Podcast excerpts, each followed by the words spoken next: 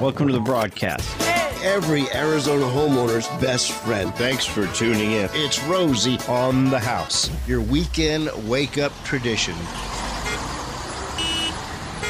Farm living is the life for me.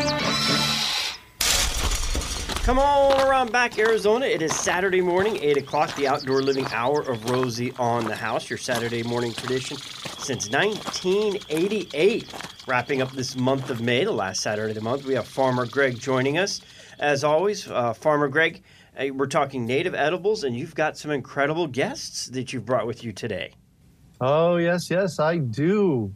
Peggy Sue and Mike, they are with Desert Kitchen, and uh, they're amazing when it comes to understanding what we can eat in the desert. A great topic, and it fits right in with uh, na- native edibles. And you've, uh, Peggy Sue, you've brought in quite a, a collection here with your uh, picnic basket. Yes, I love to show and tell and allow people to see the plants that you know you pick and then some things that you can do with them. So I'll give you a, a few things to taste. Well, let, what's this one right here? Let's start with that one. Well, you got a Oh. little leaf garnish on it. Okay, so I brought uh, Palo Verde, blue Palo Verde pods with beans that you can open and eat. They're ripe right now. This is a current event. I ate some this morning, and they were delicious off of our tr- one of our trees. And this just came right out of your native landscape Oh yard. yeah, And they're all over the any valley. Palo Verde will have these. So this one's a blue, but any Palo Verde right now will have them. The foothills are coming next, shortly behind. In about a week or two, Wonderful. Those are the two main kinds. And they, they taste like edamame, don't they? they do. I would have to know what edamame tastes like to know if I compared how it compares to it, but I, it tastes fine to me. It Yeah. tastes like a bean. It's, Yes. it's a pretty Yeah. sweet bean, I think. Actually, it's on the sweet side for a bean to me, anyway. So let's let's dive right in. We're actually starting off today with the uh, talking about mesquites because uh, those are coming to to harvest basically. Yeah, You've got Mount season. Olive mesquite beans here. no, Oh, you Mount Olive recycled pickle the jar. pick, you recycled the pickle jar. pickle I got it. with mesquite beans. Yes.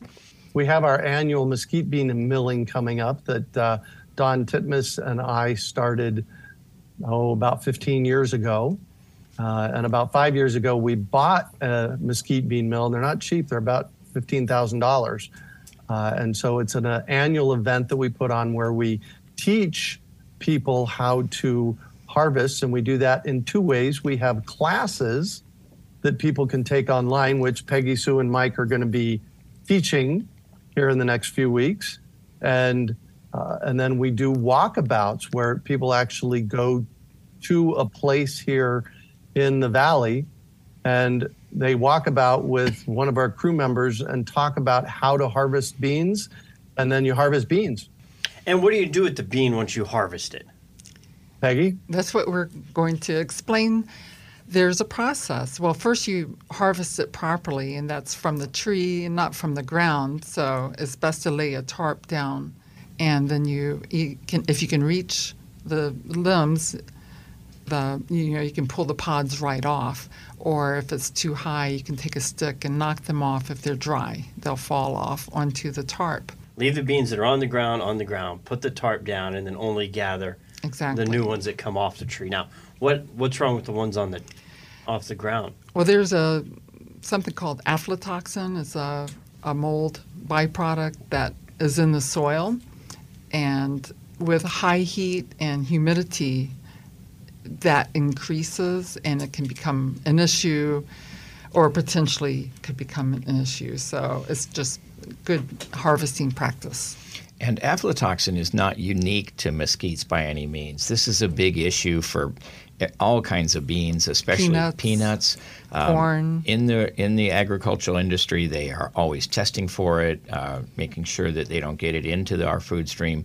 And so we do the same thing, you know, with the mesquites. We just are aware of how to avoid it and how to be smart. And um, it's it's not a nice thing, but it's something you simply avoid, and the problem is solved. And we do it every day when we eat peanuts. And the average healthy person, it's not a problem. If you eat it every day and you have, if your if your health is compromised, then perhaps that would be a problem. So, if you're elderly, or I wouldn't give my, you know, little, you know, someone who's who's not well. Well, there's plenty of mesquite trees, and each tree cre- produces plenty of pods. So That's an just, understatement. just don't even worry about uh, What's on the ground? What's on the ground. So we're on the site. We spread out a tarp. We've knocked down what we can by hand. Get a Mm-hmm. stick, shake the branches however you can. Uh, Okay, and and we did miss a step. So before you want to harvest from a tree, you want to make sure that tree that the pods taste good. Not every tree, even if they were all planted at the same time, there are different levels of sweetness, and you may get one that just uh, might have a little bad aftertaste. So I like to harvest the sweetest pods. So what you do is you pick up pick a pod and you break it and put it in your mouth and suck on it and then lightly chew the pod to f- taste the the flavor of the pulp around the bean. It's you're not actually eating the bean. Okay, And would you like to taste it? sure. Here you go. And we are talking about the brown dried beans. The green beans are not ready.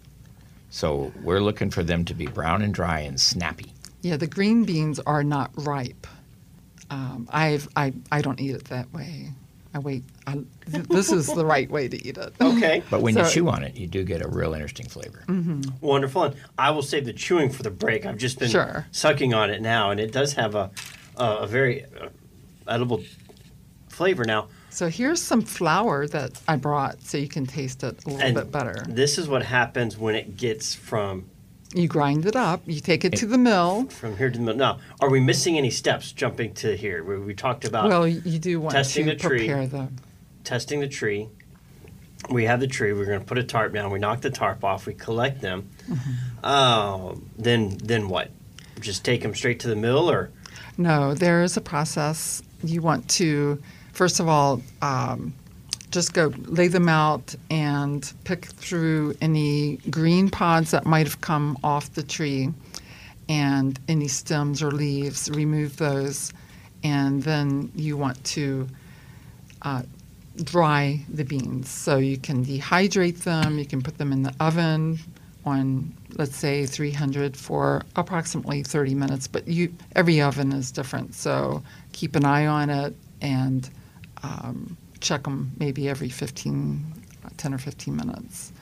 And when they're completely dry, then you can store them in a food grade bucket, save it for the milling.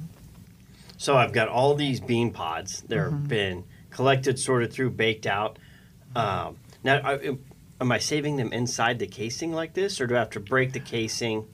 No, you cannot. Oh. These beans, are, there's a technical term, I think it's indehiscent or something along those lines, that these are inseparable.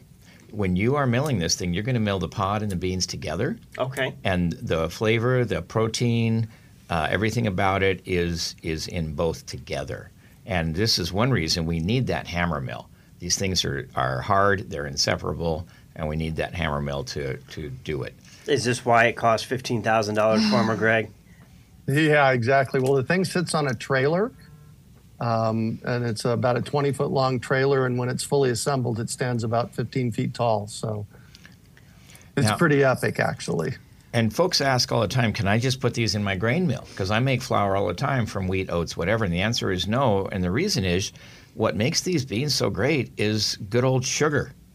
This, these beans are full of sugar. You can It- taste it. It, it when I tasted that spoonful that you gave me just a moment ago, I thought in my mind like there's like brown sugar added to Brown this. sugar. That's exactly it. Well, it has been added by the tree. Mm. The- These things are full of sugar. That's why people love them. They love them for the same reason they love anything this sweet. These are delicious because of the sugar. So you put these in a stone mill, and your stone is gummed up in seconds. You're going to be very sorry if you do that. So do not put them in a stone mill. You can put them in herb mills and, and things like that, but for the most part, the hammer mill is the way to get the job done. And since uh, Greg fortunately provides that to the city, we have a way to, to do it.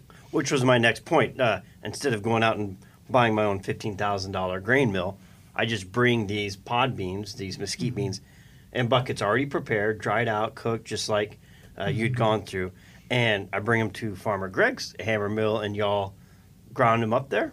Yeah. Yeah. Yep, exactly. We have a whole team set up. It'll be the uh, last day of June, June 30th and July 1st. We do it over a course of two days, and people can set up an appointment on our website. And uh, we do charge. Uh, we charge for the finished flour. There's a fee per pound, um, but it's nominal and just helps pay for the insurance and that kind of stuff. Well, and the time for the people to be there, the mill itself. I mean, it obviously has an expense, but if I go out and collect, let's say, two five gallon buckets full of mesquite, beans, and pods, how much flour will that produce on the back end? Or do y'all have any kind of, you know, ratio scale to, to judge by? It'll be several pounds. If you had two five gallon buckets, you'd be good for a chunk of the year in terms of baking up some nice goodies with them. And when you said a tree has a plethora of pods, being an understatement, I mean, one tree you could easily fill up more than a five gallon bucket if Yeah. you found the right mature tree. And when I'm talking about understatement, I'm thinking about the fact that if you looked at all the mesquites in Arizona, we could live off this stuff. I mean, we meaning Phoenix. You know, uh, this food was the staple food for the people basically from the Pacific coast to the Gulf of Mexico. This is an this is a staple food, and there is a lot of it out there, and we we can really enjoy this stuff because it's so darn good tasting. But Yeah, people that's have why for we want to spread the word. Well, we appreciate you joining us this Saturday talking native edibles, and we're starting with the mesquite uh, bean pod that are coming into harvest. We've got a few more talking points to hit on the, the mesquite bean harvesting, but we're also going to be talking about Palo Verde beans, ironwood beans, prickly pear fruit, sword uh, fruit, cholla, ca- uh, barrel cactus. There's a lot out there that uh, is in our desert kitchen. Yes, it is the desert kitchen. We'll be back with Farmer Greg and his guests of thedesertkitchen.net right after this.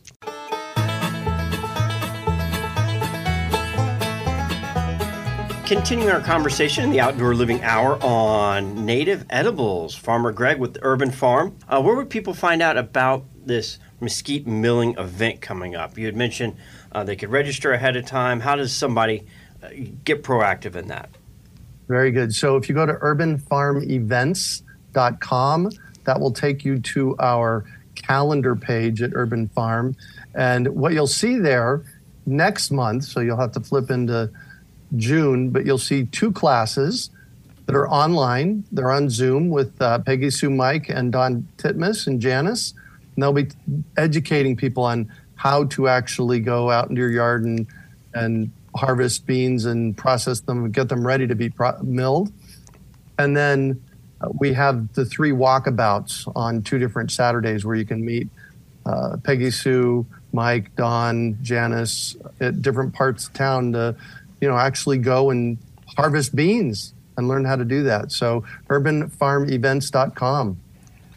And these are properties that y'all have permission to go gather.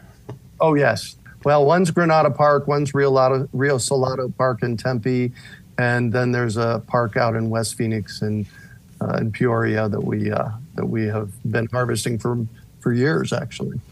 And Peggy Sue, when I'm looking at this bean, it's got a bunch of holes in it. Do I need to throw this one out? No, actually, uh, shortly after the pod ripens, uh, this what's called a bruchid beetle drills a hole and it comes out. These are beetles that were put in the the eggs were put in when it was a flower. In other words, this is not a hole where something drills in. This is a hole where something's drilled out. So you're happy to see that it's left, and you don't have that extra protein in your bean. But it's not uncommon. But yeah, they're not a problem. There's nothing in there. It means if you see something, something, uh, flying around, if you bring them in your house, they may fly around a little bit and they go to the window and they don't last very long. They don't. They're not a real pest. And speaking of protein, this is a very high protein bean. Uh, the beans themselves are among the highest protein beans there are. They're like 40%. It's outrageous. The when you mix it in with the pod, which is what we have to do, it brings the whole thing down to 20 some percent. But this is this is a high protein flour, which again is why it's so good for us and such a good uh, actual staple food. and that's why you want to have it milled at with a hammer mill to get that seed to get the protein out.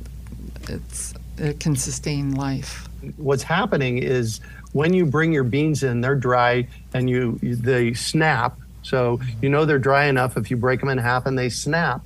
And just to clarify, we're milling the husk of the bean as well as the bean itself. for the protein in the beans. Yeah, the sweetness is in the pulp, so that's a big part of, you know, the the outside and the seed are, or the seed encasing is sifted out. And once I have this mesquite flour and I'm taking it home, mm-hmm. what do I do with it? Well, it's a gluten-free flour, and you could use it in place of any like almond, coconut flour, or i any recipe that you have with wheat flour. You can replace one fourth or one third of a cup of regular flour with mesquite flour, and just give it a try and you know, experiment. There's a number of uh, good uh, resources. There's a book uh, comes out of a group in Tucson called Desert Harvesters called Eat Mesquite and More. That's probably the most famous of the mesquite cookbook recipe books. But you can just use it for any gluten-free flour. Most people, many people, will tell you you can't cook with or can't bake with 100% mesquite flour. I can tell you that that is not true. You can do it. It uh, takes a little extra effort. You've got to cook it low and slow. Um, but this is a this is a very nice gluten-free flour with extra sweetener in it. You can literally reduce the sugar in your recipe. You can literally cut it to half, or even go. A lot of times, I'll bake with things like applesauce, to where I can have a no sugar added recipe. This is so sweet, and that's that's one of the big rewards here. You get a flour that allows you to reduce the sugar that you're adding in. Can you give me your top three recipes off the top of I, your head? I can give you the recipe of what I made. Okay. It's a mesquite ball, and it's really simple. I mix uh, equal parts mesquite flour with peanut butter or any nut butter, and then I add a, just a touch of honey because it's a good binder. I didn't do it today, but I you can roll it in more mesquite flour or in cacao or carob flour, sunflower seeds, sesame seeds, anything, and or even these seeds right here that I brought that I'll be telling you about. The main So it makes a, a nice simple treat. The main product that people make with this, you'll see it done around, is mesquite pancakes. This is a nice tasting pancake. Um, another uh, way to equate this flavor or understand this flavor is people think it tastes a little like graham crackers. So think of a graham cracker flavored pancake. A graham cracker pancake and I'll tell you, uh, a mesquite with chocolate prickly chip. pear syrup on it. Exactly, Exactly. you are quite correct. And a chocolate chip cookie made with this is a wondrous thing. People want that. As soon as they have it, they want more. This is a great chocolate chip cookie bake. That's what he likes to bake. Oh, yeah. and eat a lot. I really, Amen to that. we, we got a second and a third around the, the studio. I really liked that uh, mesquite ball. You, you, and I mean, I'm a sucker for anything with peanut butter in it to begin with, but that's just peanut butter, mesquite flour, and a little honey for binding. That's just Yes. three That's it. ingredients. That's it. Roll it up into a ball. You can dust it in things like cinnamon sugar, all kinds of stuff. You can do all kinds of fun stuff. Chocolate chips, whatever. Very good. We've got the desertkitchen.net. Peggy Sue and Mike Clow joining us in studio with Farmer Greg talking native edibles here at Rosie on the House. We've been covering primarily the, the mesquite pod bean because that is coming into because that is coming into harvest and you can get more details about when and where to take your mesquite pods at urbanfarmevent.com it's just a two-day event so make sure you sign up ahead of time when we get back more native more native edibles here with Farmer Greg.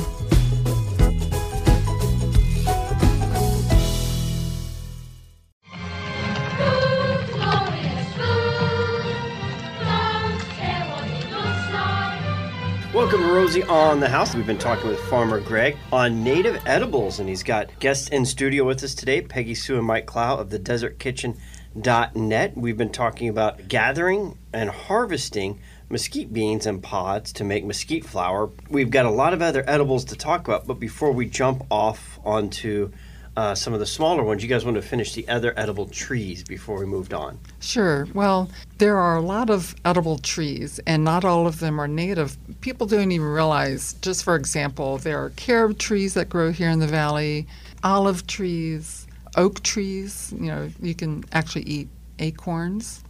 You just have to process them. But for the natives, there's uh, Palo Verde and ironwood trees. And they both produce beans, and they're really quite good. And like the the blue Palo Verdes that I brought today. They're they're tender, they're uh, tasty, kind of buttery, and you open up the pod, take them out, Just like a regular bean pod.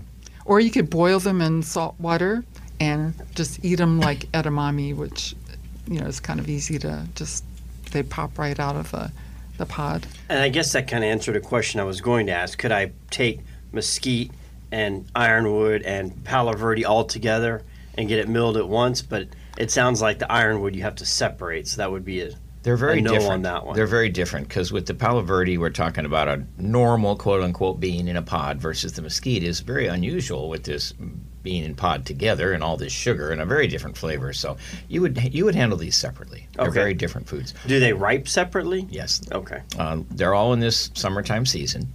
But uh, the thing to to be aware of that's a bit of a surprise to most folks. You look out across the desert. Picture a Sonoran desert scene, looking out across. There are all these trees. They're all legu- legumes. These are all bean trees. Because when you look out across the desert, you're seeing mesquites and palo verdes and ironwoods. You're seeing bean trees. This desert is covered in beans, and people don't realize it. It's they're all bean trees. And it's really my desire to inform people so they, they're aware. You know, if there's a reason there isn't food around, they're not walking on their pods, on the you know bean pods, saying I'm hungry. You know, when you're walking on your food. Now, out of curiosity, is there a place I can just go buy it without doing all the harvesting side of it? Does anybody? Yes, uh, mesquite flour is available at Whole Foods and others. However, an interesting point about that is most of that is imported from South America, and their mesquites are not as good as our They mesquites. they actually have the don't good taste stuff. good at all. People don't. We they'll the say stuff. they like it, but then I let them taste a native mesquite, and they are amazed how much better it tastes. And let's move on to some of the other things we talked about. Uh, dusting the top of a mesquite pancake with some prickly pear jelly. Yes. Uh-huh. well, prickly pears, uh, they do produce uh, really nice fruit. Uh, you have to harvest them with tongs because they have glochids, which are little hairs that get into your skin, and you know it can be very irritating. So you know, harvest carefully, uh, gather, and um, it's best just to wash them off while they're in the bucket, uh, give them a good rinse, and then uh, what I learned from Greg was to put them into a gallon jar, like a glass jar, and stick them in the freezer. And when they thaw, you have, uh, you know, like half the jar full of juice, and then you strain out the seeds and the, the skin. For the most part, with prickly pears, the juice is what you're after. And then you take that juice and you make your jellies, your syrups, your all kinds of stuff. And Farmer Greg, that's the pear fruit separates itself by freezing it. Is that what? Yeah, what I've found, so those little glochids, those little gnarly thorns, you don't want to get into those. And what I found was that by freezing the prickly pears, first of all, it, it, it explodes the cells inside the prickly pear so that when it thaws, it goes to mush. So it makes it a whole lot easier to get the juice from. Plus, interestingly, those glochids go away when you freeze. They basically dissolve. Yeah, exactly. And it- So, and and, it- prickly pears, prickly pears were the first thing that I ever harvested out of the desert. In the mid '70s, we went. We used to go to uh, Cole's Ranch Oh, wow. Uh, every summer, and Mom figured out that we could stop on the way back from Cole's Ranch and get a bucket of them and make this really cool colored juice that tasted great. So I've been harvesting prickly pears for decades. And interestingly enough, on the road the other day here in North Carolina, I was driving along the road and I saw a prickly pear cactus Wow. that had fruit on it. Wow. So I actually went and knocked on the owner's door the other day and asked if I could take a couple of pads and I'm going to make my own prickly pears. nice, nice. Prickly pears are the best known, I think, of all the Arizona desert uh, foods because prickly pear jelly is in every store practically in one form or another. Yep. And the thing that people don't know, though, is the health benefits of this are really significant. This thing is packed with antioxidants, it's packed with flavones, it is uh, glycemic regulating. In Mexico, it is uh, prescribed by mainstream medicine for diabetic scenarios. Um, it's good for cholesterol regulation. If you have prickly pear uh, pads, I'm talking about now in the morning, uh, you can uh, you can really reduce your cholesterol. This is an amazingly healthy food, both the pads and the fruits. And I was going to mention the pads because you you said prickly pear jelly.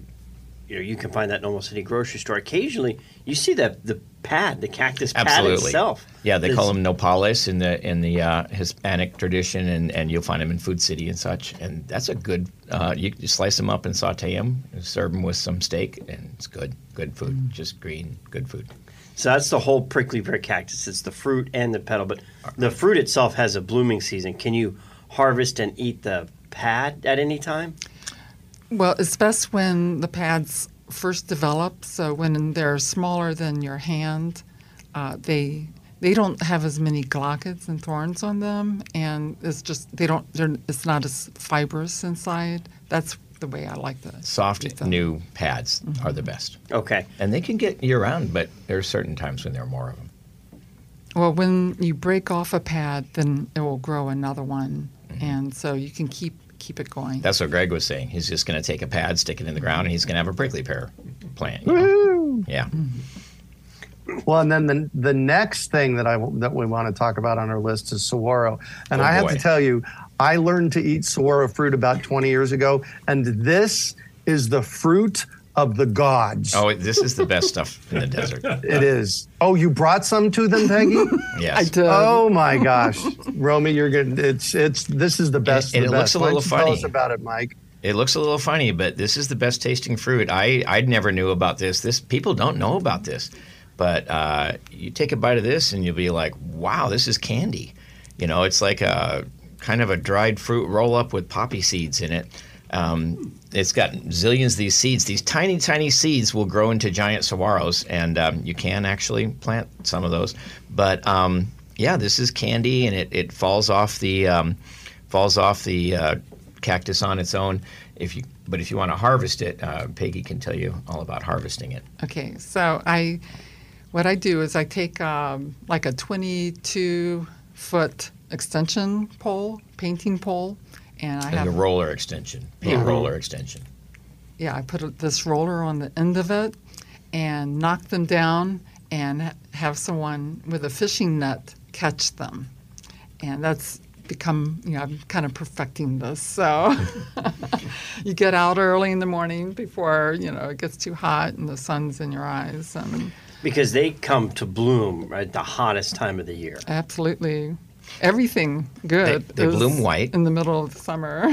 Then there'll be a green bud where the bloom was, and then it'll split open. And when it split up, splits open, the inside is red. So when you see the red, that means you want that. Harvest time. And all the birds want it. All the mice want it. All the rodents want it. All the reptiles want it. Every every animal in the desert wants this stuff. And they used to All to the harvest humans it. want it? Absolutely. Once you taste it, you'll be like, yeah, I want more. But they used to use the poles made from the saguaro uh, ribs back in the old indigenous days, and now we have other kinds of poles. But this is some work you got to go to to get up there. But my gosh, it's worth it. And what you gave, just gave us to eat, that was just straight from the saguaro. No, Absolutely. uh, nothing made, No- nothing, nothing. down afterwards. I was That's just the that's what comes out of the, the plant. very interesting. I've I've never had that before. Most people haven't. And you know, saguaros are a protected plant. The, that flower is our state flower. Are there any regulations you have to be aware of if you're going and harvesting these out in the wild? Harvest for personal purposes is, is basically legal anywhere. It's the same old thing as anything private property. Off of BLM, Mm-hmm. Bureau of Land Management. Just so long as you're not using like tree spikes to climb up the saguaro. Never. Yeah, or if you're doing commercial, that's obviously different. But um, That's why we you use can't long obviously pole. harvest anything in the national parks or national monuments. But generally speaking, it's not a problem. But private property, if you know someone with a saguaro, that's probably best. Very interesting. Well, and then we've got the next one down, choya buds. Yes. boy. Now, now, Um, choya is you know, people that know choya think you know very bad. This is, this Oh, is the nasty Scary. cactus. Scary. well, there there is there's the teddy bear cactus that um, I I'll tell you about that first. Okay, so they're the ones that you know are called jumping cactus, and they can stick in you, and you you really need to be careful. Much pain. Put a put a comb, get a comb or something, and because you can't grab it and take it off, it will just keep. It's like a porcupine. It is, but that is actually edible, and most people do not know that, and you can. this is a good food for shock value. You can say, "Oh yeah, I was munching on a cholla the other day," and people are going to say, "Wait, what?" Okay, so I'm almost one of the only people who have eaten a cholla, but I, I'm introducing people to this. So I put it on the grill and just burn off the, all of the thorns and glochids. And inside it's just this, this moist cucumber. Hmm. Yeah, it's good.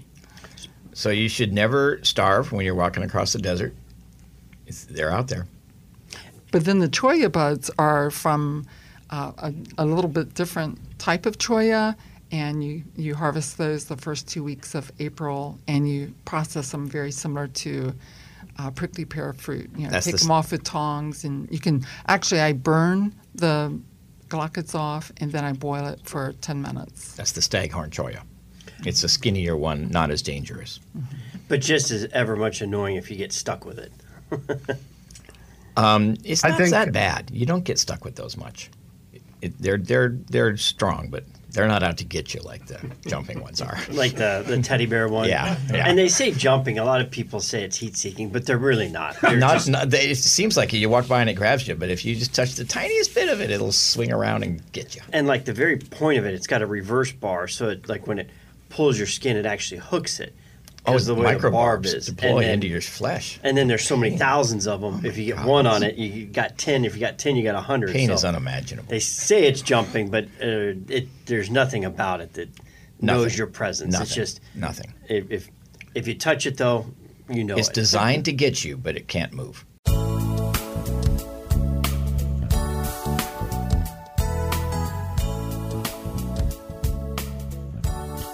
Well, I mentioned it as we started the broadcast. We always have a choice on what bullet points to hit and not hit as we wrap up the segment. Farmer Greg, on your native edibles, where do you want to focus from here as we wind down the final segment? Well, there are a bunch of little little things that we may not have even thought about. Uh, wolfberries is one of them, and you may have seen those in the grocery store, kind of marketed as uh, something else, like uh, what do they call them? Goji berries. That's the same family, isn't that right, Peggy? That's right. What kind of plant does that come off of? It's a shrub. And where do I find those in the desert? Uh, In washes, up against the foothills? Where where do I find a shrub that has a wolfberry on it?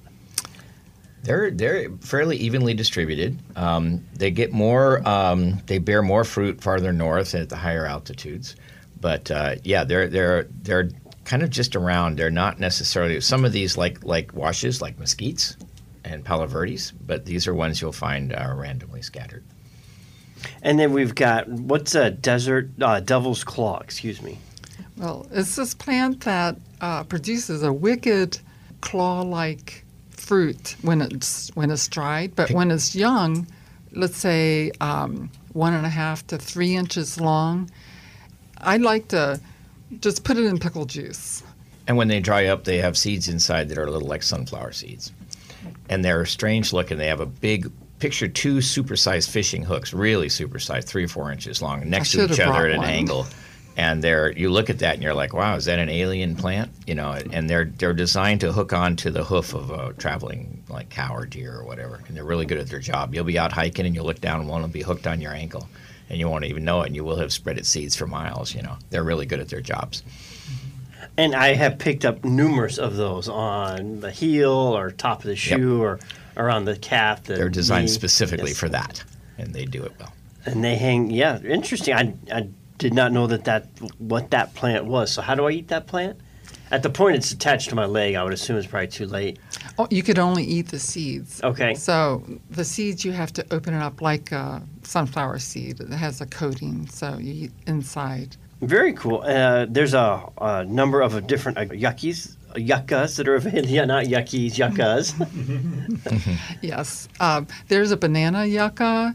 that produces a really nice fruit. It looks sort of like a banana, and when it is ripe, it is so sweet and so good. And then the agave, which looks sort of like a yucca but different, that was again a staple food. Um, the agave is uh, called the century plant. Uh, they thought it only bloomed once in every 100 years. It turns out it blooms after 30 or 40 years, but it basically puts all of its energy into one bloom at the end of its life. And then they make these 20 foot tall flower stems. They're really impressive.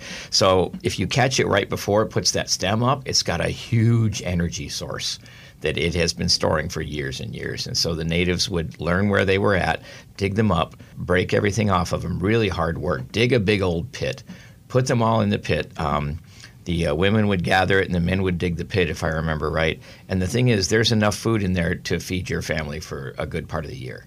They're, they're huge, giant underground sources of food energy. It's called a, an agave heart.